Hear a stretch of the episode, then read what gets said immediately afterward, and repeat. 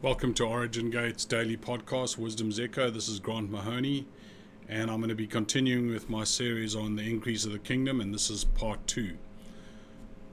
So, last time we ended with, we looked at three ways which we can move the enemy, and I spoke about the fact that we don't want to move the enemy, we want to replace him, and that we need governmental kingdom, rank, and order, and we have to bring that into our atmosphere and we have to live the life and not just talk about it. And that's going to literally not only just move the enemy out, but it's going to replace him where he can't come back. So I want to start today with looking at um, the scripture in Mark 4, verse 29 to 32, because literally this relates to the seed of experience that we have with Yahweh, which goes throughout the earth. And so this is what the scripture says in verse 29 it says, Now when the crop permits, he immediately puts in the sickle because the harvest has come. And he was saying, How shall we picture the kingdom of Yahweh, or by what parable shall we present it?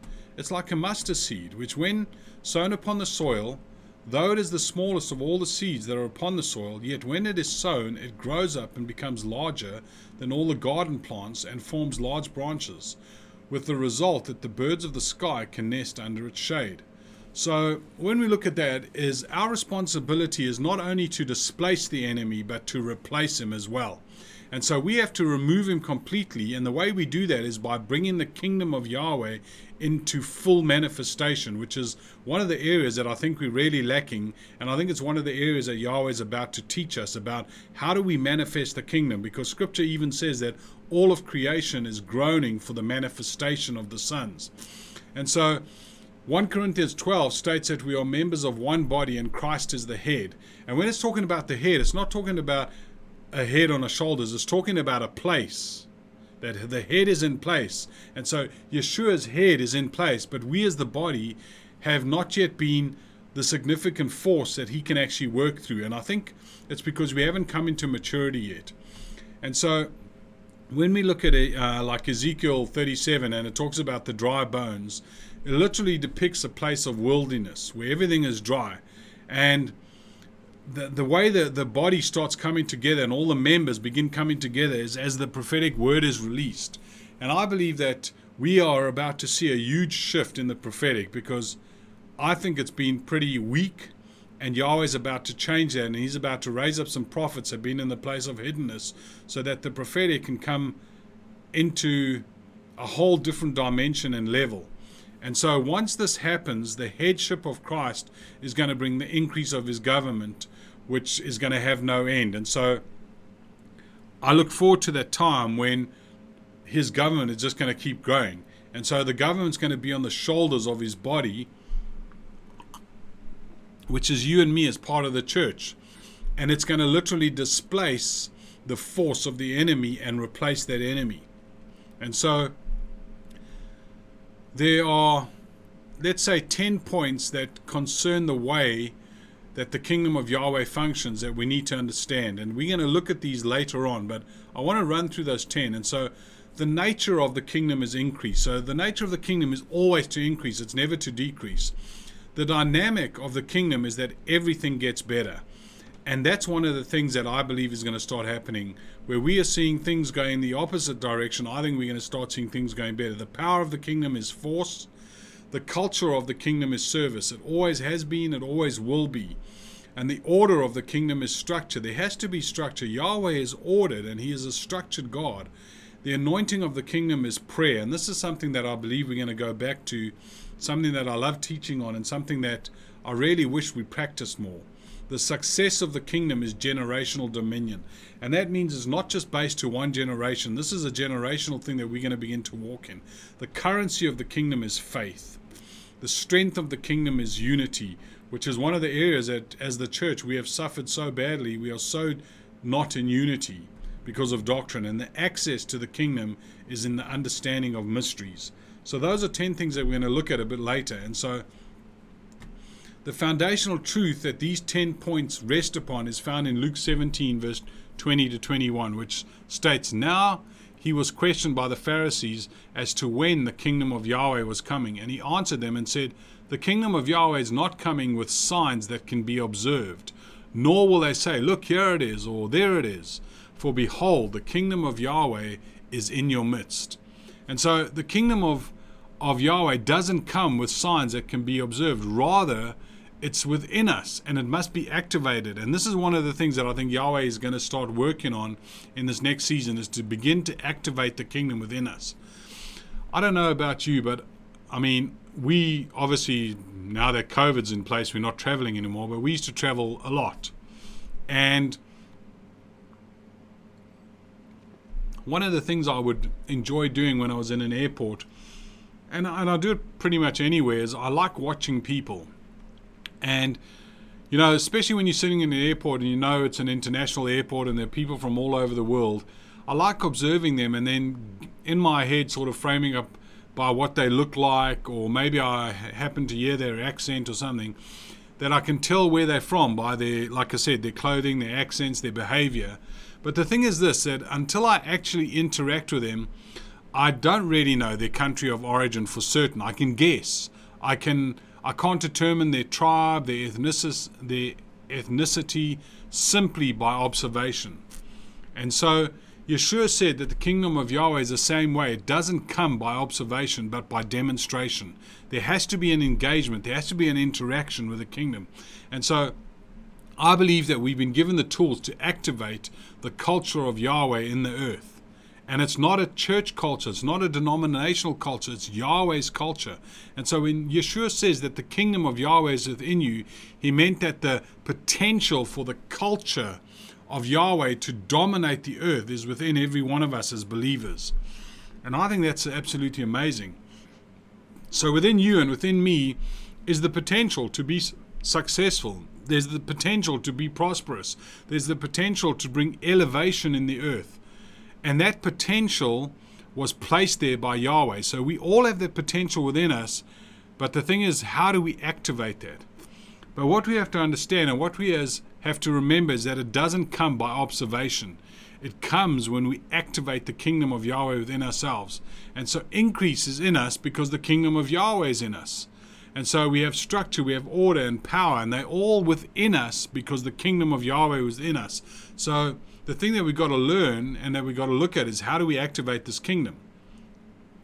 So when you look at the kingdom message, starting with Adam, who came into the earth as the son of Yahweh, and so if Yahweh is the king of the universe, what would you call the son?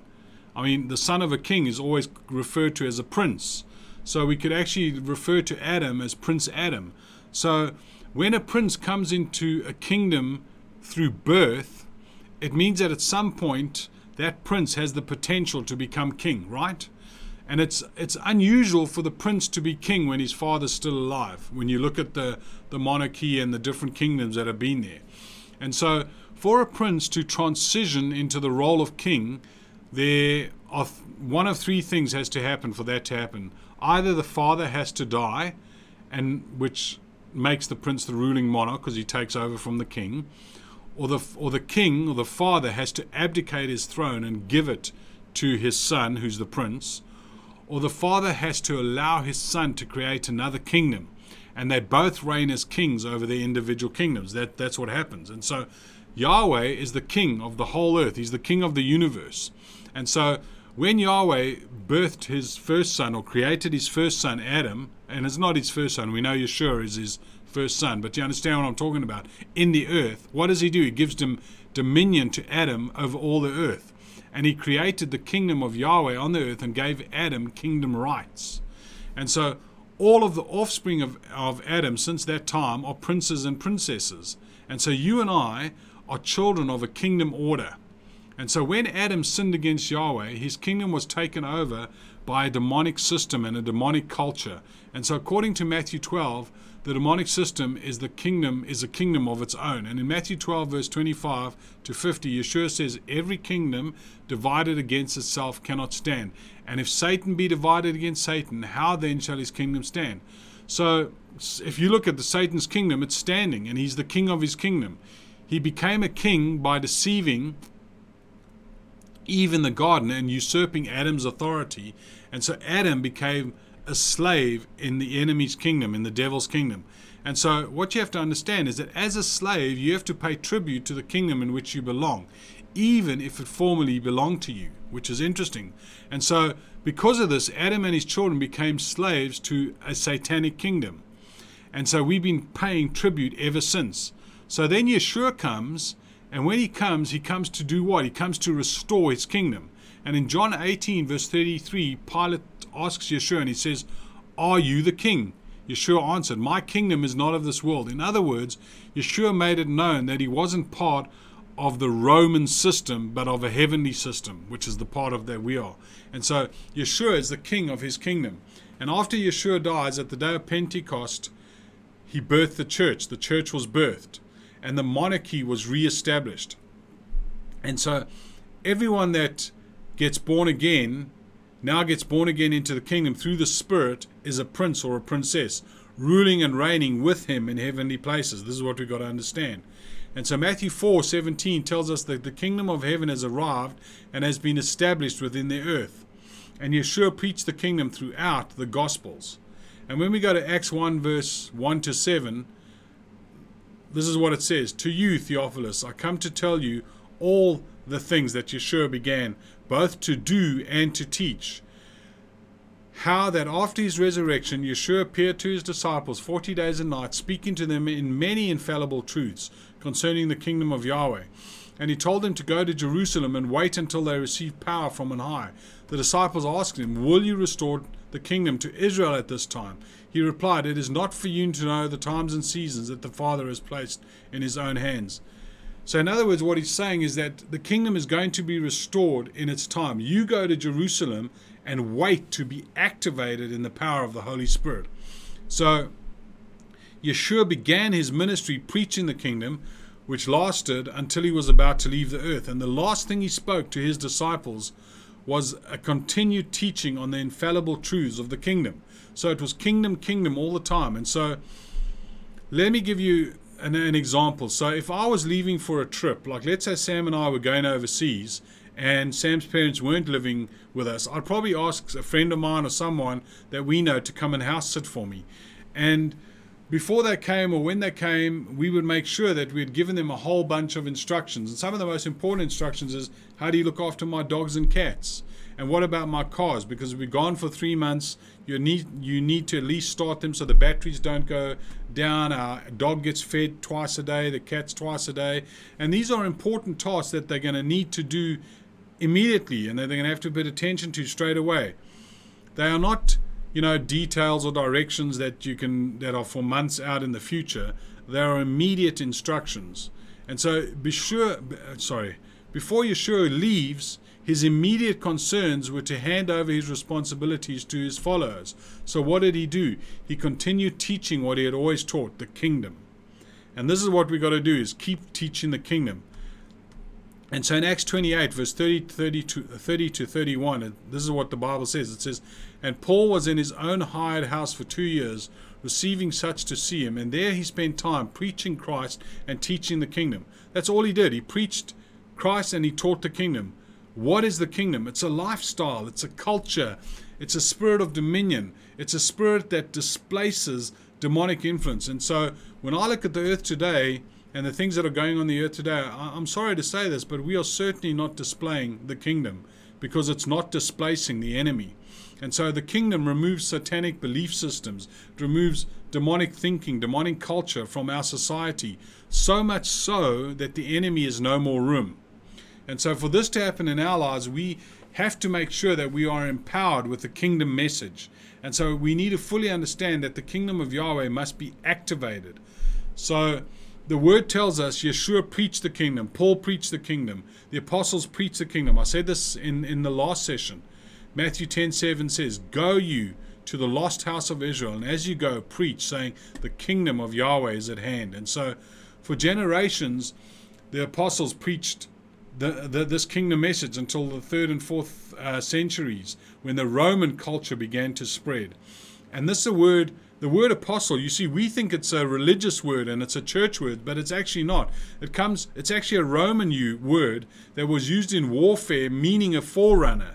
And literally, what a, what an apostle would do was go in the front of the army to spy out the area and set up this uh, strategic base for the army that was coming. And they would send word back to the army and say, "Okay, now we're ready to receive the forces to invade this new land." And so, Caesar was literally the first apostle in that area. And him as an apostle and his men were struggling with this new group of people, these Christians that had no weapons and were following this Yeshua. And they were empowered by love and they were literally taking over everywhere. And their doctrine taught that there was a king, but the Romans couldn't find this king because he had risen from the dead and he had ascended to heaven. And so they tried to find him and they began to arrest and torture Christians and do all this kind of stuff and they would beat them and, and they would literally say, Where, Where's your king hiding? Where is he? And so Caesar knew that as long as their king was alive, these people would be empowered. And so he believed that if he could kill the king, then the whole movement, the whole of Christianity would scatter. And so for 300 years, and when I say Caesar, I'm talking about the position because there were many Caesars. So for 300 years, they couldn't find this king. And so finally, it literally came on them and it dawned upon them that those in Rome, uh, for those in Rome, that this king that these Christians were talking about was actually some fictitious being in the heavens. And so, what, what happened was at this point, the Caesar at that time decided he would join this group and he would become a Christian. And when he did, what he did, and this was so wise of him, very interesting strategy. He brought Roman culture and Jewish culture together with Christian culture, and he literally joined all of their symbols, their religious stuff, their rituals, and he made this whole thing legal under one universal church. And this decision literally it weakened the message of the kingdom. And so when that happened, the power of the kingdom was literally became nothing and was broken. And instead of moving from apostolic and prophetic headship, religious leaders were appointed by the state. So you didn't have apostles and prophets. So you just had someone that someone appointed, men appointing men. And they were men that were not apostolic but were appointed because they had favor, and they had favor with Caesar and favor with the system. And so when the church and the system began, the message of the kingdom literally became diluted until it was hardly ever preached. And access to the, the word and the Bible became less and less. Fewer people began to know the scriptures or remember the scriptures. And that time, the church moved from being among the people into centers. And so the first ch- first church building was actually built in the 4th century AD. And so people no longer met in the marketplace or moved house to house sharing the message of the kingdom. So do you see how this thing came and infiltrated and how the kingdom's been diluted? Instead, they met in a building where church became a weekly experience led by some person that was never appointed by God who talked in a language that people didn't understand. And so the kingdom and the kingdom message was weakened, and literally deception crept into the church. And many demonic symbols and behaviors began to emerge within the body of Christ. And this has continued for till now, even. But the thing is, in recent years, there's been a revival of the kingdom message, and not as a denomination, but as a behavior and the kingdom of Yahweh must be preached in all the earth. And it's and we have to have Yahweh's nature in the earth. And we have to have his nature among us. So it's important that we understand that the kingdom of Yahweh has come to be set up in the earth. And it's interesting why how so many people are leaving the church but they're not leaving the Yahweh. They're not leaving the kingdom. They're leaving the structure.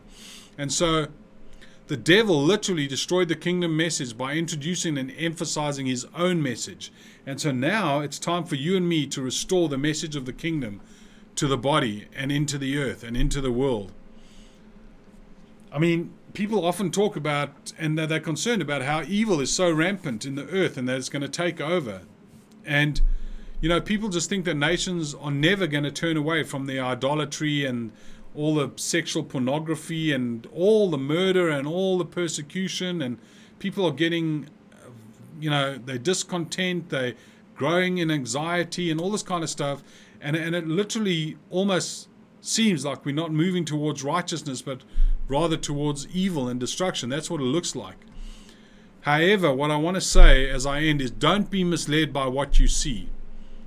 Imagine like yahweh's uh, kingdom is like a computer, and if a virus is on the computer, you take it to a technician to repair. and he might load some antivirus software, scan it, and remedy the problem, or he may just wipe your whole hard drive and start again.